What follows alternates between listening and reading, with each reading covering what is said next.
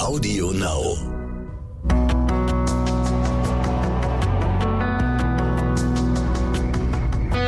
Alles, was zählt. Der Podcast.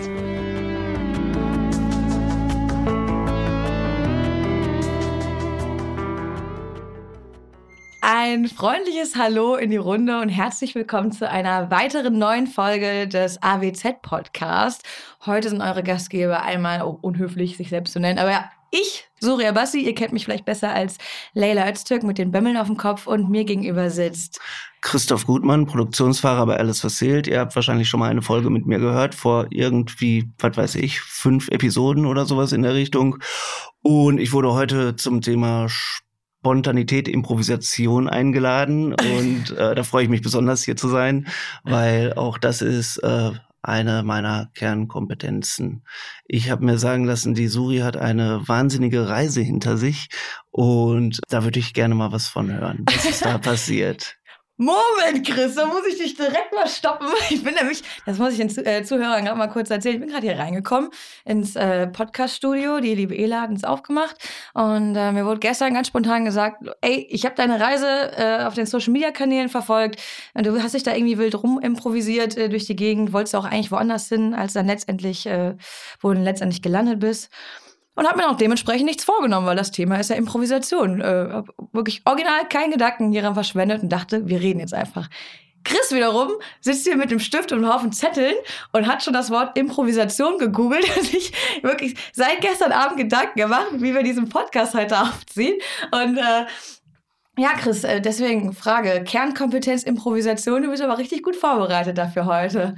Wo improvisierst du denn bei dir in deinem Leben? Uh, in meinem Leben ist äh, Hauptimprovisationsfeld äh, auf jeden Fall meine Kinder durch die Tatsache, dass ich ja hier beschäftigt bin, äh, bin ich natürlich auch sehr zeitlich eingebunden, aber äh, Kinder wollen natürlich auch Zeit haben und äh, haben öfter mal Bauchschmerzen, ETC, USW und wenn die dann halt irgendwie, wenn du den Anruf von der Schule kriegst, ja, ähm, Tochter hat wieder Bauchschmerzen, möchte abgeholt werden. Da fragt sich ja, wie machst du das denn jetzt? Ne? Weil meine Ex-Frau, die ist natürlich auch berufstätig und dann geht's los. Und ja, Improvisierst du dann gerne oder hast du es lieber alles durchgeplant? Auf gar keinen Fall improvisiere ich gerne. Ich habe da direkt ein Stresslevel irgendwie, weil ich muss ja meinen Job auch noch machen. Mein Arbeitgeber hier, die UFA, die ist natürlich so tipptopp, dass das gar kein Problem ist, wenn da auch mal das Kindchen mitkommt. So wie Also, heute. So Ich habe den Weg hierhin nicht gefunden zum Studio. Da kamen mir so zwei kleine Idötze entgegen. Mein, suchst du den Papa? Ich so, wenn das der Chris ist? Ja, da lang. Und haben dem Finger hier auf die Tür gezeigt. Ja, die sitzen jetzt gerade mit dem Tablet vor der Tür äh, und schauen sich wunderschöne Inhalte an. ähm, wahrscheinlich äh, Zeichentrick. Also das habe ich denen zumindest angemacht. Ich will nicht hoffen, dass die auf irgendwelche anderen Apps gehen. Und ja, wie gesagt, also du hast eigentlich äh, mit Kindern äh, Improvisation, äh, wie heißt das Wort? Improvisation. Du hast auch äh, gerade noch hier äh, die ähm, Wortherkunft gegoogelt. ja, ja, die Wortherkunft äh, ist italienischer Art, glaube ich, oder italienisch-Latein, äh, improvare oder sowas, vorhersehbar und so weiter. Ähm, oder nicht vorhersehbar. Ähm, auf jeden Fall, ähm, nee, das ist kein schönes Gefühl für mich zumindest zu improvisieren, weil ähm, ja, das erhöht den Stresslevel, ne? Und Stress ist ungesund, finde ich. wir- Also ähm, Glaube ich, beide am ganz anderen Ende des Spektrums. Ich, ich hasse Planen. Ich hasse es, in die, versuch, zu versuchen, in die Zukunft zu gucken. Und ich, ich äh, schubse mich absichtlich immer in Situationen, wovon ich gar keine Ahnung habe, damit ich mich dann, also ich, ich bin dann gezwungen, mich da durch zu improvisieren, weil ich eben mir nicht die zehn Minuten vorher genommen habe, um irgendwas zu googeln, irgendwas herauszufinden. Und das mache ich ganz besonders bei Reisen so. Was natürlich auch manchmal sich dann äh, so entpuppt, dass ich mir denke, ah, Mist, sorry, hättest du einfach nur drei Sekunden länger nachgedacht, dann hättest du das jetzt vermeiden können. Aber das ist für mich irgendwie äh, fast schon eine Art Lebensgefühl, äh, mich in Situationen reinzubringen, in denen andere Leute gar nicht sein möchten, um mich dann aber eigenständig da auch wieder rauszulöffeln aus der Suppe. ja, aber da sprechen wir uns dann mal in 20 Jahren, ne? Also Ja, noch habe ich keine Kinder, noch Genau. äh, bin ich nur für mich alleine zuständig und finde kein anderes Wesen, kein anderes Leben.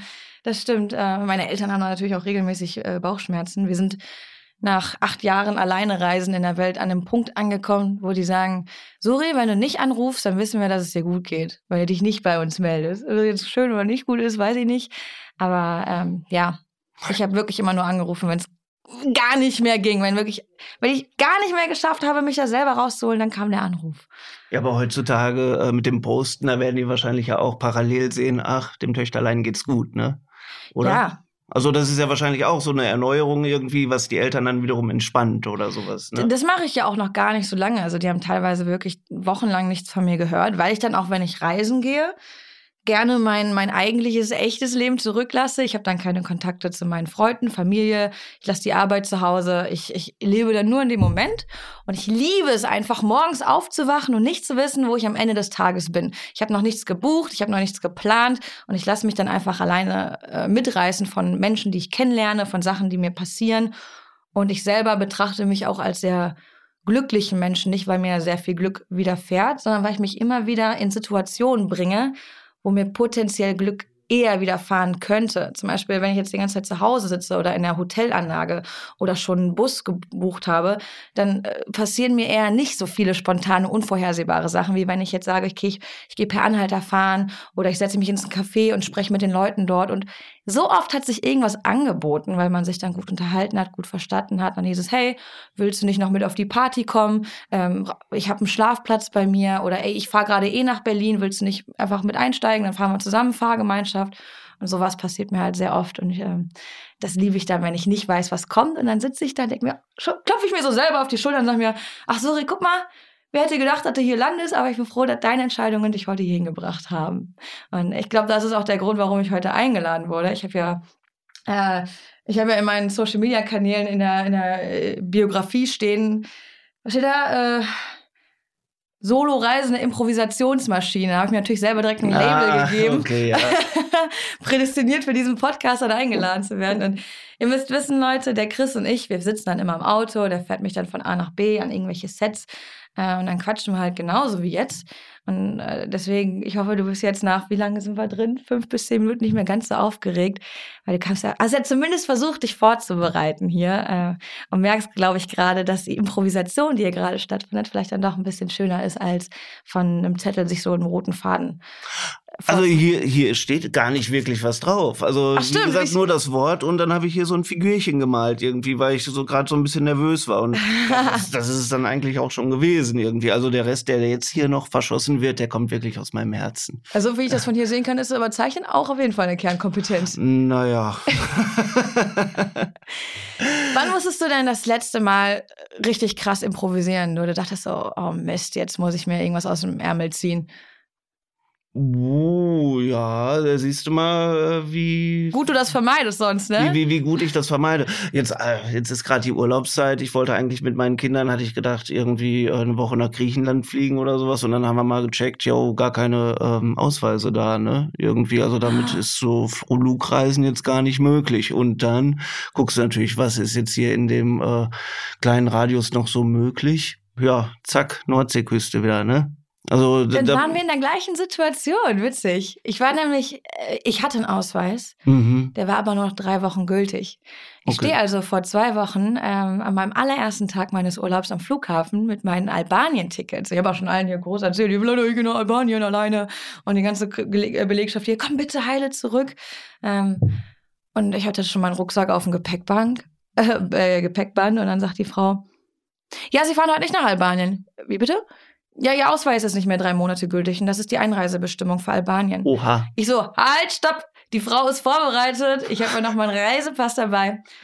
Ja, Gott sei Dank, gib den ab. Ja, sie fahren immer noch nicht nach Albanien. Wieso? Der läuft in zwei Wochen ab. Mhm. und dann stehe ich da. Und ich habe erstens noch niemanden erlebt, der so wenig Empathie für jemanden hatte, der, der, der so traurig aussah in dem Moment wie ich. und, und zweitens äh, habe ich dann in dem Moment beschlossen, dass ich mir davon jetzt nicht die Laune verderben lasse, sondern dann bin ich automatisch in meinen Survival-Modus gekommen. Ich, hab, ich kam in dieses Mindset, okay, du bist jetzt schon auf Reisen. Du wurdest jetzt nicht abgewiesen. Das ist dieser eine Tag, der auf jeder Reise stattfindet. Und zwar, wo alles schief geht, wo du einfach nur schreien möchtest, weil nichts funktioniert. Und mein erster Tag der Reise ist zufällig genau dieser Tag. Also bin ich zur Bundespolizei, habe gesagt, okay, ich hole mir jetzt so einen Ausweis, den die ausstellen können. Ähm, turns out geht auch nicht. Und dann musste ich äh, die Rückreise antreten äh, nach Köln. Und bin dann in eine Cocktailbar gegangen und habe dann auch äh, Stories gemacht. Meinte, boah Leute, ich bin jetzt hier am Bahnhof Köln angekommen. Ich muss mich jetzt durch diesen Schilderwahnsinn hier irgendwie durch die Öffis zu meinem ersten Zielort bewegen. Äh, voll spannend, total aufregend. Oh, ich habe meinen ersten Cocktail. Und dann am nächsten Morgen bin ich zum Bürgeramt, wollte mir einen vorläufigen Ausweis ausstellen lassen und dann nach Albanien fliegen. Nicht bekommen. Und da gab es so eine Sekunde, wo ich dachte so, uh, jetzt könnte die Stimmung kippen, jetzt läuft es wirklich gar nicht mehr gut.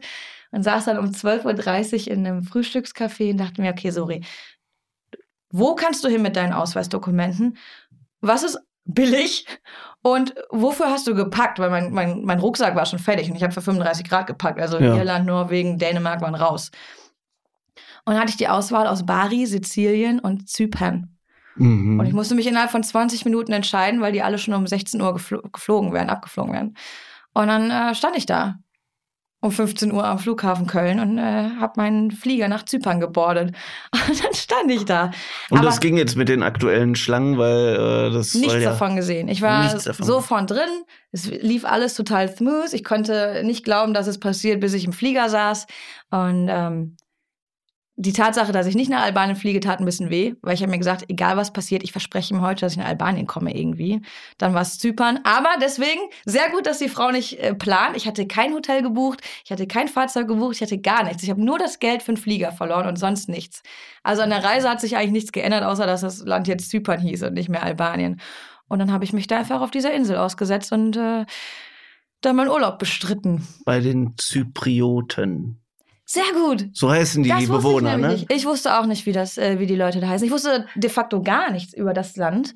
Und ich bin mit einem riesengroßen Wissensschatz zurückgekommen, weil ich mich da einfach mit den Leuten auseinandergesetzt habe, mit der Geschichte, mit dem Krieg dort, der dort herrschte, slash immer noch, ja, instabiler Frieden nennen sie es da. Mhm. Ähm, und ähm, dann, nach einer Woche Zypern, habe ich einen billigen Flug gesehen, sollte eigentlich zurück und dachte mir, ach, weißt du was?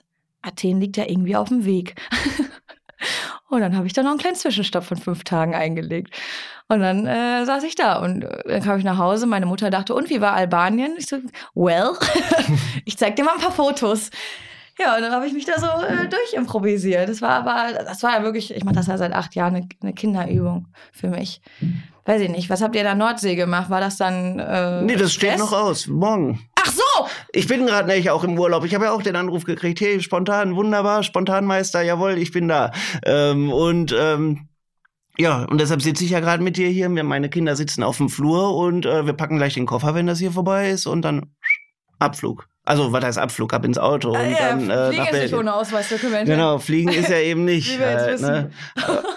ähm, und äh, ja, da müssen wir mal gucken, was da passiert. Ähm, das wird auch äh, ganz äh, viel improvisiert, weil äh, ich habe mich nämlich verlesen beim Buchen und ähm, das war tiptop bewertet, das äh, Objekt. Irgendwie ist es eine Wohnung und ich habe mich schon gefragt, wieso kosten, äh, also ein Freund von mir, der hat jetzt ein Haus gebucht für eine Woche Holland für 2400 Euro. Ne? Irgendwie, da denke ich, eine Woche ein Haus in Holland 2400 Euro. Das ist sehr viel Geld. Also, aber es sind die Preise. Also das wollen die mit sechs Leuten belegen und ich habe jetzt auch was gefunden für sechs Erwachsene letztendlich. Also äh, weil ähm, ich werde noch meine Mutter mitnehmen irgendwie und ähm, weil dann hat die auch noch mal Zeit mit ihren Enkeln letztendlich. Aber ähm, wir haben dieses Haus, äh, diese Wohnung in Belgien gefunden und ich dachte für 700 Euro, das hört sich aber gut an. Ne? Irgendwie eine Woche von Samstag auf Samstag 700 Euro. Und so ähm, das ganze Haus war irgendwie mit äh, über acht äh, Punkten irgendwie von zehn bewertet, ne, in so einem Buchungsportal. Äh, der Punkt ist, äh, dann lese ich halt in den Bewertungen irgendwie, ja, ja, ja, alles toll, das Haus ist gut, das hat eine super Lage, aber die untere Wohnung, die wir dann haben, war wohl mal ein Ladenlokal. und äh, alles Durchgangszimmer irgendwie. Also ich werde mit und Fenster bis zum Boden ohne Vorhänge. So ungefähr. Also Vorhänge werden wohl da sein, aber wenn du dann da tagsüber irgendwie rumhängst, irgendwie kannst du nur mit zugezogenen Fenstern irgendwie da sitzen, weil du in der Fußgängerzone von so einem belgischen Örtchen da sitzt. Redene heißt dieser Ort wohl. Ich war selbst noch nie da. Ich, also ich Leute, wenn ihr mal ein bisschen Schaulaufen gehen wollt gucken, und euch die Familie Gutmann angucken, wie im Zoo, dann ja, wisst ihr den Ort. Definitiv. Und dann äh, werden wir da wahrscheinlich so sitzen. Aber eine Kneipe ist gegenüber. Also ich kann dann die Vorhänge auflassen, meine Kinder liegen im Bett und ich sitze in der Kneipe oder sowas. also, ähm, ich habe keine Ahnung, was mich da erwartet. Also da wird ganz viel Flexibilität von mir abverlangt wahrscheinlich auch. Weil, wie gesagt, es soll ein Durchgangszimmer sein. Also einschlafen Schlafzimmer nach dem anderen. Das heißt, wenn meine Mutter nachts irgendwie zur Toilette muss, dann grüßt die uns alle einmal irgendwie. und ähm, das ist dann der Grund, warum das dann nur ein Huni am Tag kostet ne? und nicht äh, 250 Euro. Aber das wäre ja, das wäre ja ein Preis, den ich gewillt wäre zu zahlen. Ähm. Sagen wir mal so, es sind sieben Nächte und wie gesagt äh, Family Time irgendwie so. Also ich lerne euch schon mal besonders gut kennen. Ja, genau. Aber Christian, du wüsstest, was ich schon alles in Kauf genommen habe, nur um 5 Euro zu sparen. Also aus dem Alter bin ich Gott sei Dank raus, aber ich habe wirklich Strapazen äh, erlebt. Ich, wirklich teilweise 15 Stunden länger angereist, nur damit ich 30 Euro spare bei irgendeinem Flug oder irgendeinem Bus. Äh, und auch auf die, also ich kann das aber jetzt mit 27 nicht mehr so gut auf den ganzen Pritschen da liegen in diesen 4-Euro-Hostels. Ach doch, das konnte ich in deinem Alter aber wunderbar. Oh, da, da, das weiß alt. ich sogar noch ganz genau, da war ich 28 sogar noch. Also ich bin jetzt äh, leider schon, oder was heißt, ich bin gute 45, ne? Also nicht leider, sondern äh, ich hatte ja auch eine schöne Zeit dazwischen. Ne? Also, ja. ähm, und da bin ich mit 28, da habe ich bei einer Produktion gearbeitet und da ist der Hauptdarsteller ausgefallen, weil er was am Knie hatte. Und da haben wir einen Monat lang ähm, bezahlt frei bekommen, weil das alles über die Versicherung lief. Das war äh, mega gut. Und dann sagte äh, damaliger Arbeitskollege zu mir, direkt, ey, mal, ich guck mal hier gerade im Internet und äh, jo, sollen wir morgen nach Mexiko fliegen? Da mussten wir uns heute entscheiden, um morgen zu fliegen von Frankfurt aus. Da sind wir für 120 Euro für eine Woche nach Mexiko, nach Cancun geflogen. Und dann haben wir uns in Cancun am Busbahnhof einfach ein Hostel genommen. Das hat fünf Dollar die Nacht gekostet. Das war so eine ranzige Bude. Aber die ganze Reise, die hat mal eben nur 160 oder 165, 180 Euro irgendwie an reinen Transport- und Übernachtungskosten äh, gekostet irgendwie. Und das war somit das Verrückteste, was ich mal so gemacht hatte irgendwie.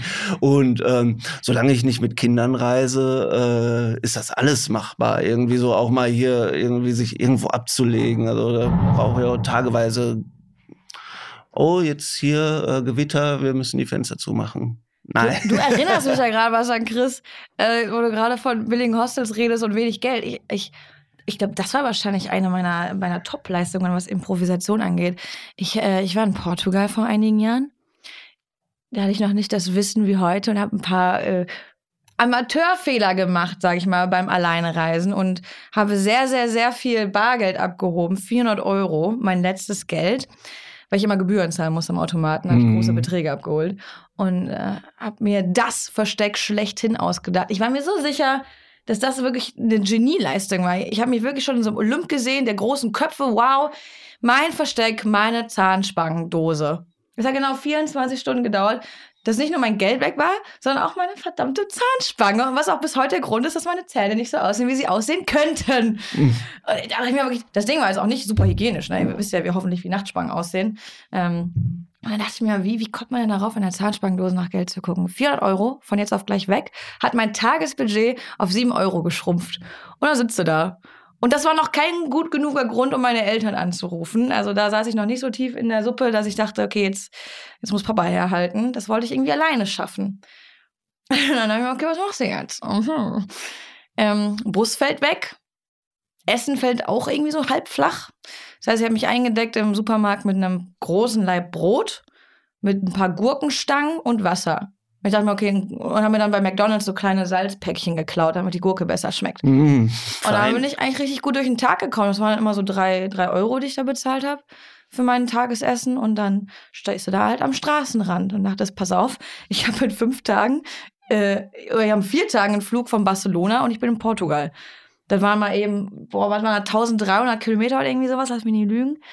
Das ist auf jeden Fall einiges. Aber auf einer Karte, wenn man die so ranzoomt, dann sieht das ja nicht so weit aus. Das ist auf einmal nur so ein kleiner Finger lang, die Strecke. Da dachte ich mir, das schaffst du doch, vier Tage, ist doch reichlich Zeit. ähm, ich hatte aber da auch schon Erfahrung in Australien. Da dauert das in der Regel zehn Minuten, bis du eingesammelt wirst und irgendjemand sich erbarmt. Ja, die Portugiesen gehen dann scheiß drauf. Die, die sehen sich an, winken und fahren weiter. Und das wurde mir auch gesagt, aber die Frau wollte ja nicht hören, ich musste ja fühlen. Dann stehe ich da, drei, vier Stunden, denke mir so, oh, das wird nichts mehr, die Sonne geht langsam unter. Hm, Planänderung. Auf einmal hält ein Mann aus Frankreich. Uh. Nee, nicht, uh, ich bin schon hundertmal mit Männern gefahren. Ich, ich mag euch Männer. Ich sage, okay, ich habe witzige Geschichten. Es sind auch teilweise Gruppen, alt und jung. Ich hatte wirklich schon alles an, an Wesen und Mensch und, und Charakter mitgenommen. Super interessant. Und es ist auch hundertmal gut gegangen. Und dann gab es halt zwei Male, wo es kritisch wurde. Und, und diese Geschichte ist eine von den beiden.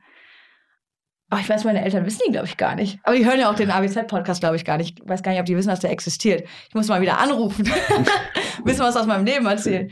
Ähm, ja, aber ich glaube, Väter wollen auch gar nicht alles wissen oder so. Also ich meine, meine Töchter sind noch lange nicht in dem Alter, aber ähm, das ist auch so ein Ding, da muss der ja reinwachsen und so weiter und so fort. Und ich habe keine Ahnung, wie das sich anfühlt, wenn die äh, in dem Reisealter irgendwo sind. Ja, ne? ich, ich muss mir natürlich auch super viel anhören, dass ich als Frau alleine in fremde Autos steige gibt es auch sowas. Zum Beispiel, deshalb habe ich gerade auch uh, ja, gesagt. Victim Shaming. Also ich muss mir dann immer anhören, ja, wenn dir was passiert, bist du selber schuld. Das ist ein klassischer Fall von Victim mhm. Shaming. Ich will dazu sagen, erstmal, ich bin eine Frau. Ich habe genau das gleiche Recht auf diesem Planeten, mich frei zu bewegen wie jeder andere Mensch auch. Ich weigere mich, mich einschränken zu lassen. Und ich kann auch mein ganzes Leben äh, in einem eingehüllten Sicherheitsnetz leben, würde aber nur halb so viel erleben und möchte gerne das, was mir am meisten Spaß macht, und zwar unter Menschen kommen und die Welt sehen und die Welt durch andere Menschenaugen sehen, mir nicht nehmen lassen, aus Gründen der Angst.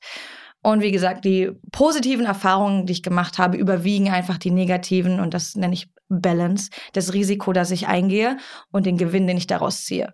Ich bin immer nicht dumm dabei oder naiv, ich versuche, das Risiko so gering wie möglich zu halten. Das heißt, ich spanne mir ein kleines Sicherheitsnetz, bevor ich bei jemandem Fremden ins Auto steige.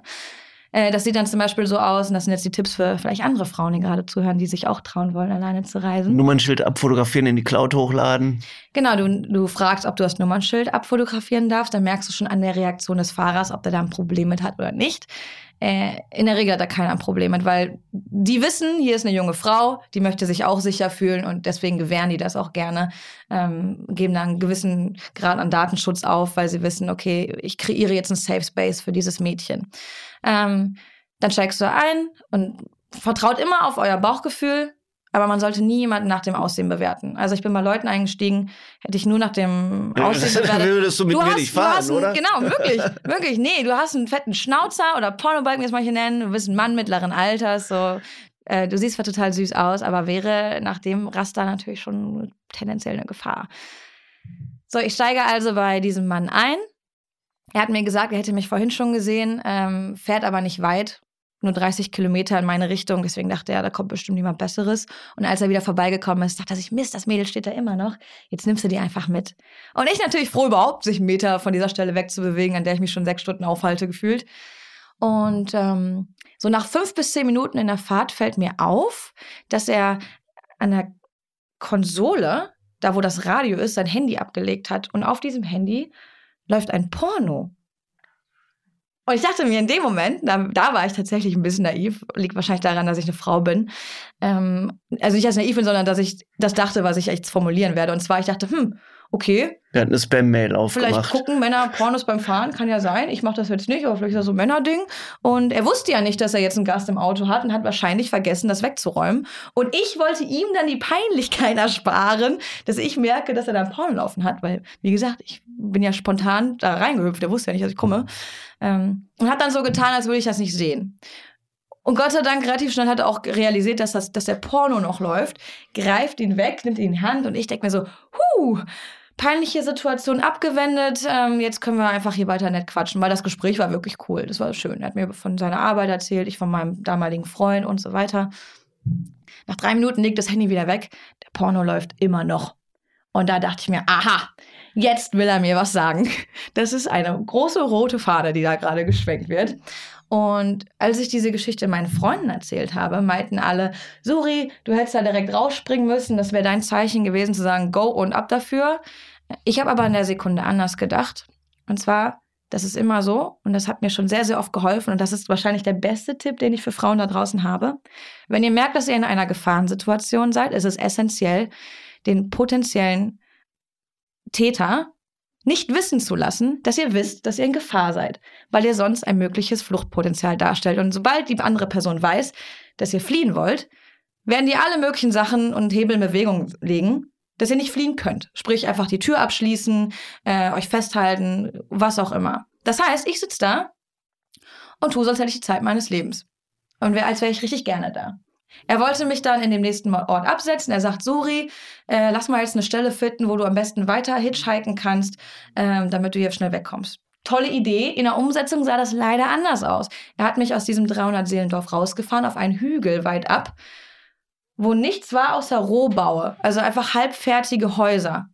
Er hält da an und sagt, ey, lass doch in einen dieser gruseligen kleinen Kabinetts reingehen. Da haben wir die beste Aussicht über die ganze Stadt. Und ich denke mir, ja, Teufel werde ich tun. Ich gehe garantiert nicht mit dir in dieses dunkle Gebäude, wo mich keiner schreien hören kann. Mm. Was habe ich gesagt? Oh ja, auf jeden Fall. Ich habe richtig Bock. Aber eine Sekunde, ich muss kurz dieses Telefonat zu Ende führen. Ich habe dann einen Anruf gefaked. Ähm, er spricht nur Englisch und Französisch. Ich habe nur Deutsch und Englisch gesprochen. Das heißt, ich konnte auf Deutsch dieses Telefonat führen. Und er hat dann ungeduldig gewartet vom Auto. Ich stand auch vom Auto und meinte so, ja, ja, Daumen hoch, ich komme sofort. Ähm, und er meinte dann, Gott sei Dank, ich gehe schon mal vor. Ich gehe kurz pinkeln, ich gehe schon mal vor.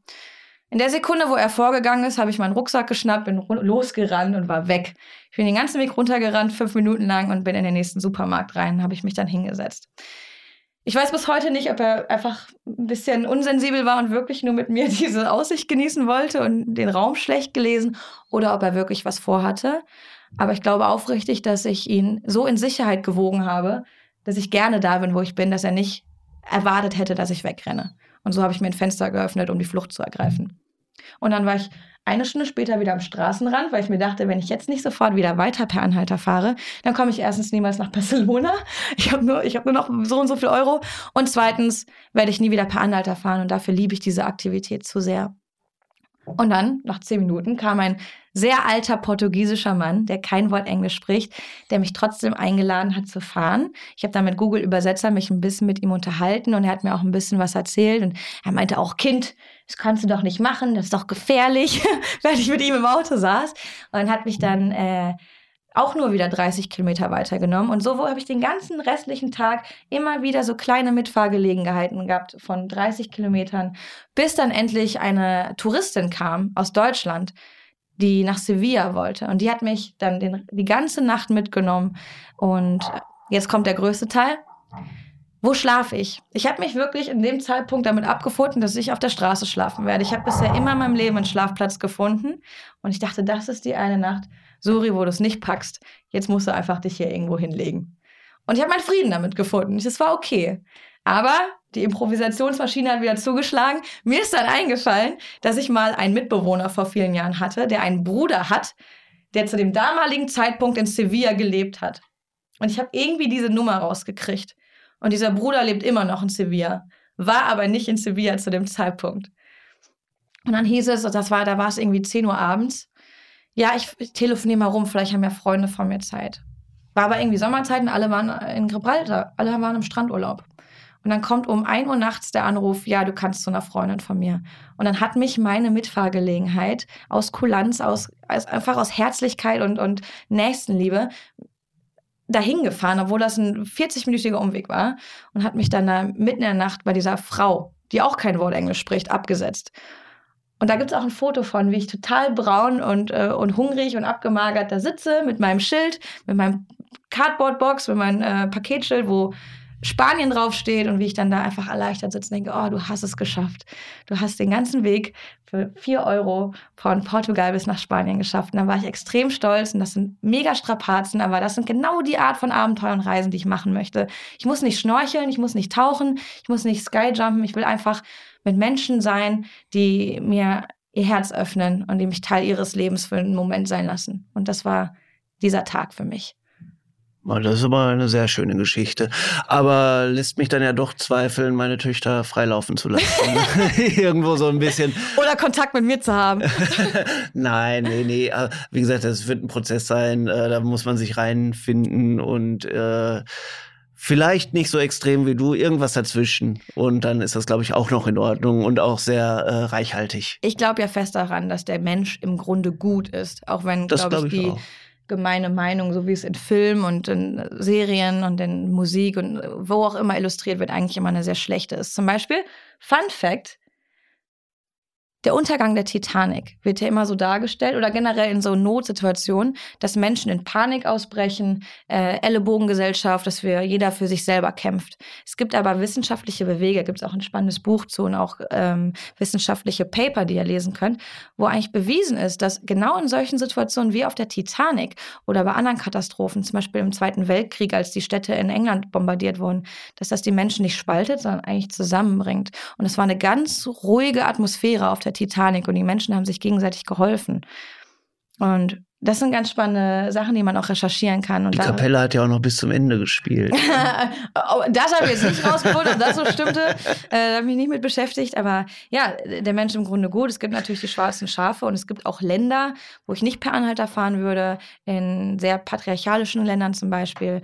Ähm, aber ich kann nur aus meinem Erfahrungsschatz sagen, die Menschen, die mir Obhut gegeben haben, mir einen fahrbaren Untersatz oder was zu essen, das sind Menschen, äh, zu denen ich aufsehe und äh, wo ich auch selber sage, so möchte ich auch sein. Deswegen, ich bin jetzt in einem Alter, ich, ich fahre jetzt Auto, ich habe jetzt einen eigenen Wagen, Nissan Micra, der gestern schon wieder vandaliert wurde von Fahrerflucht. Ich war heute in der Werkstatt, fetter großer roter Streifen an der Fahrertür, da dachte ich mir auch, wer war das?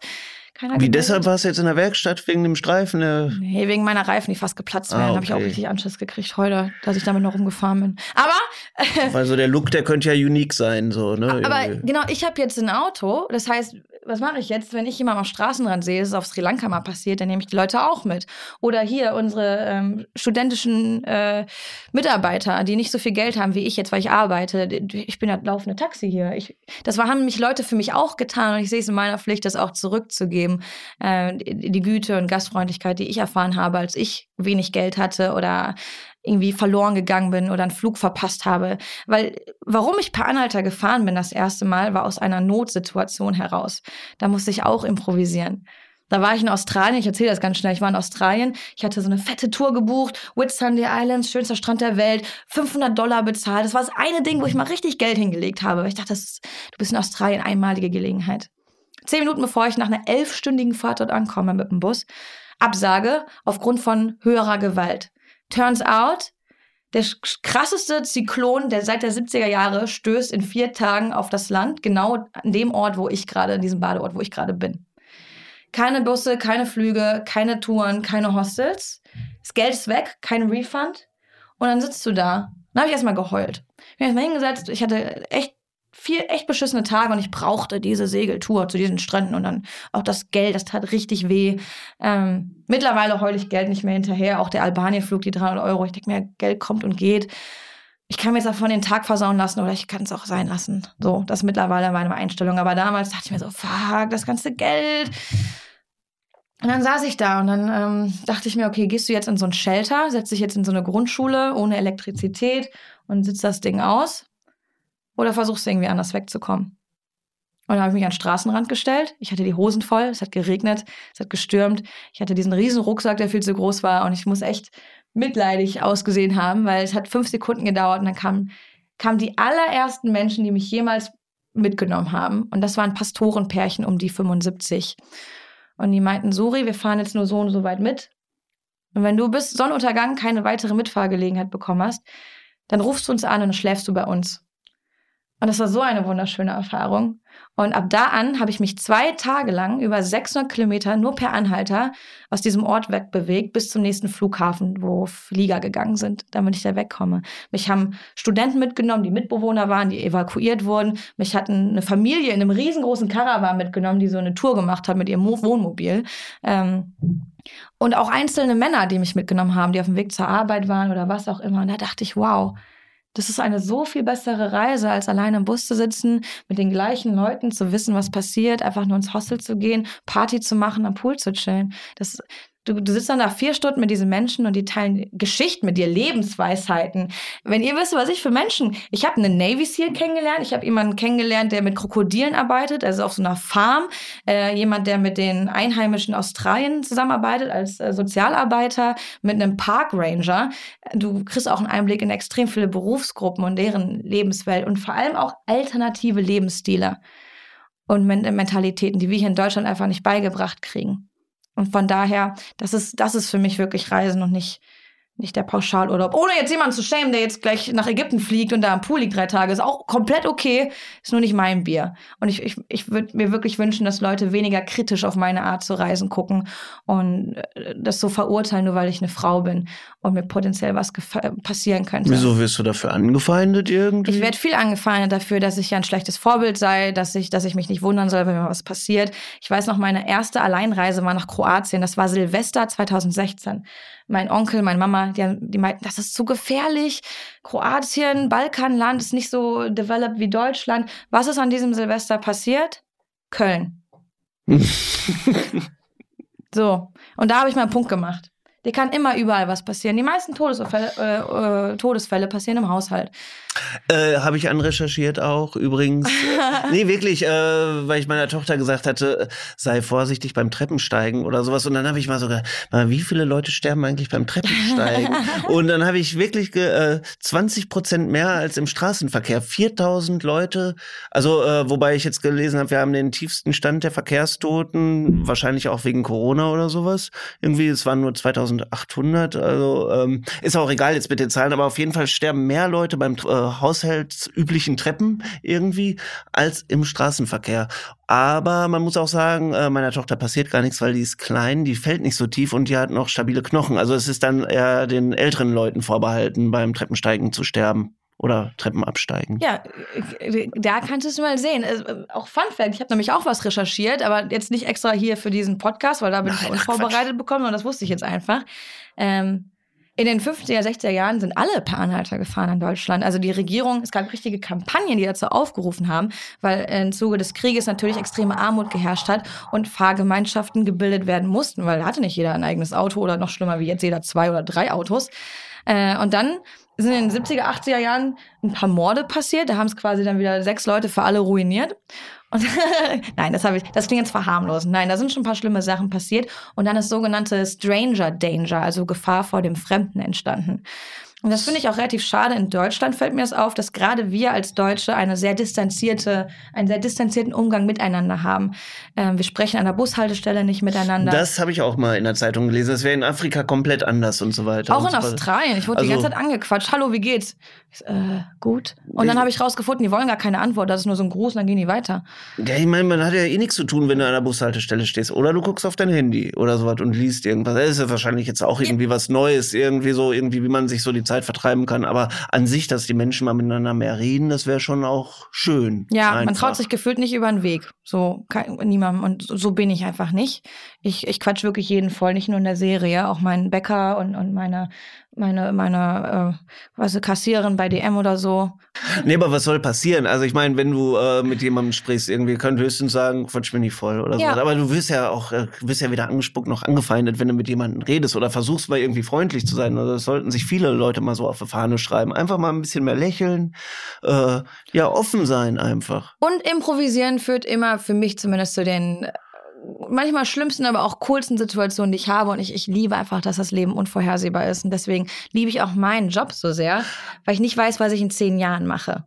Gut, aber in deinem Job ist Improvisieren ja wahrscheinlich auch nicht so ähm, großartig möglich. Wir arbeiten hier nach dem Drehbuch aha, und so weiter und so fort. Oder, oder, äh, ja, also hallo, also du musst ja wohl äh, gut vorbereitet reingehen. Der Text, der muss eins zu eins so abgelesen werden, also nicht gespielt, äh, gespielt werden muss er. Also das stimmt. Wir lernen sehr, sehr viel Text. Ihr könnt euch vorstellen, bei meinem Sprechanteil, wie viel das bei mir abends teilweise ist. Aber äh, wir müssen auch improvisieren teilweise. Ich bin zum Beispiel gestern und ich sag nicht, welche Szene das ist. Das werdet ihr dann bald sehen im Fernsehen.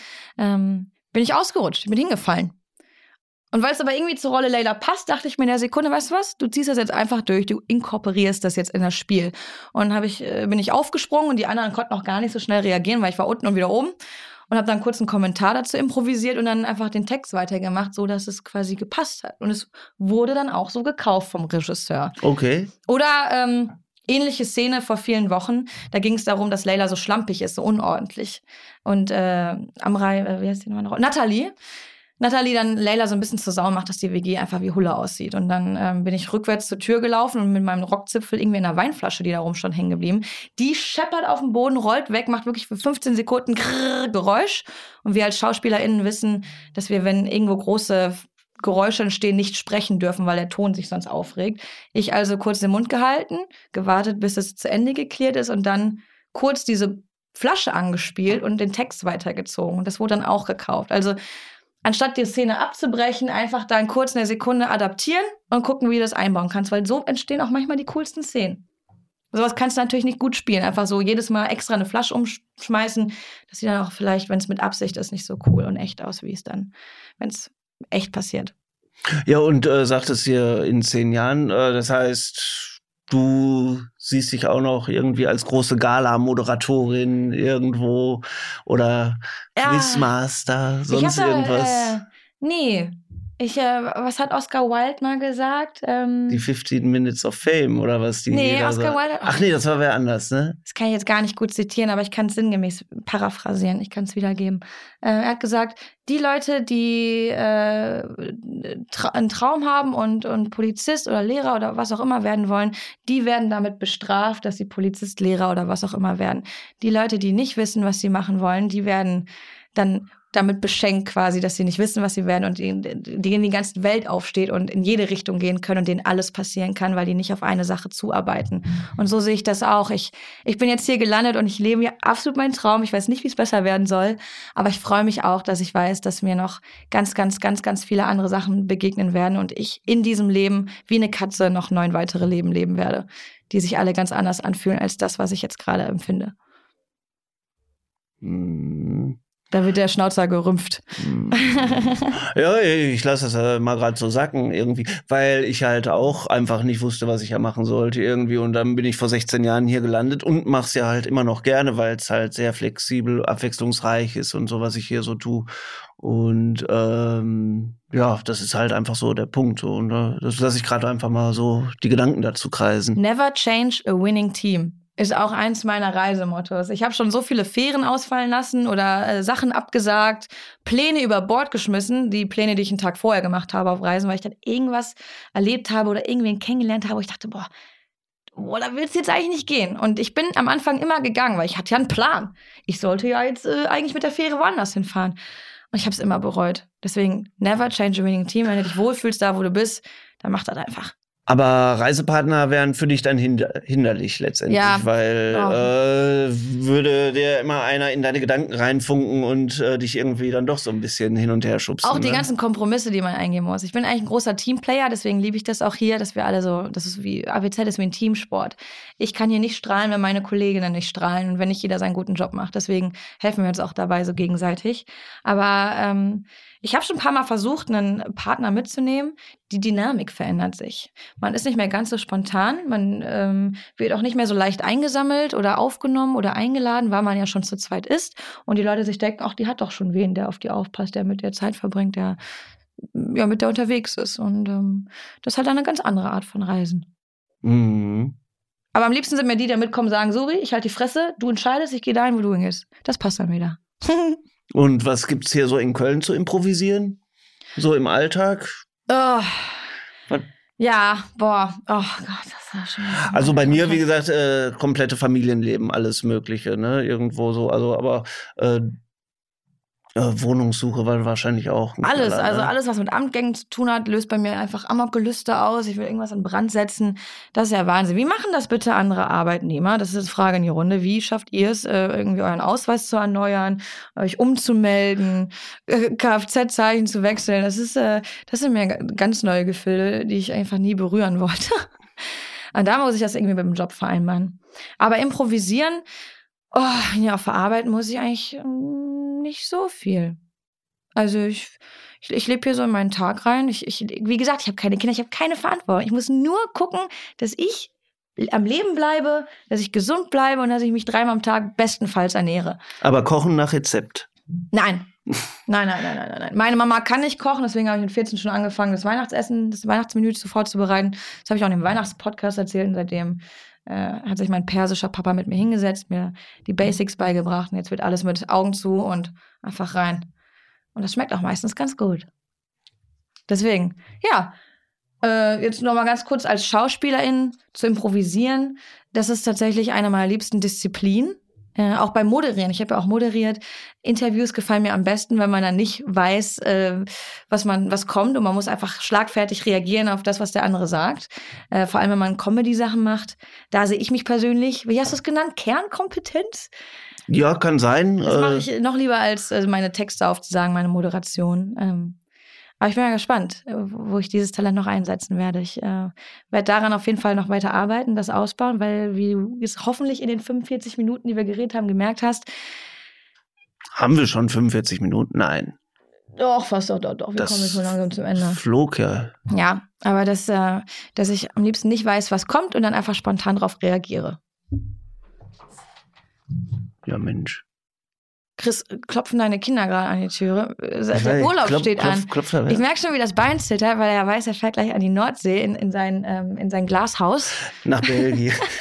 ich war noch Ach so, nach Belgien. Nach Belgien. Ähm, ich, ich verwechsel halt manchmal mit Dänemark, aber Belgien ist es wirklich. Wir hier äh, aus Nordrhein-Westfalen fahren ja meistens immer nach Holland halt. Ne? Ja. Irgendwie, ich weiß auch nicht. Aber du wolltest jetzt mal edgy sein, sagen, wir mal was gegen den Strom. Fahren ja, und hat ja auch eine ähnliche Flagge, nur leicht umgedreht oder sowas. Ne? Also. Ja, Leute, falls ihr diese Podcast-Folge jetzt genossen habt, dann werden euch wahrscheinlich auch die Podcast-Folgen von unseren Kollegen von Unter uns und von GCS gefallen. Die könnt ihr einfach bei, bei Audio Now euch anhören. Und ansonsten schaltet ein, alles was zählt. Vielleicht seht ihr ja die kleinen improvisierten Szenen, von denen ich gerade erzählt habe. Wenn die euch auffallen, schreibt uns gerne. Ansonsten Montag bis Freitags um 19.05 Uhr AWZ bei RTL und jederzeit auf RTL Plus. Und damit verabschiede ich mich jetzt von euch und von Chris. Ich wünsche dir einen wunderschönen Urlaub. Dankeschön.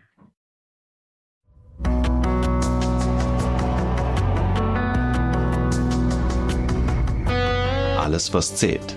Der Podcast.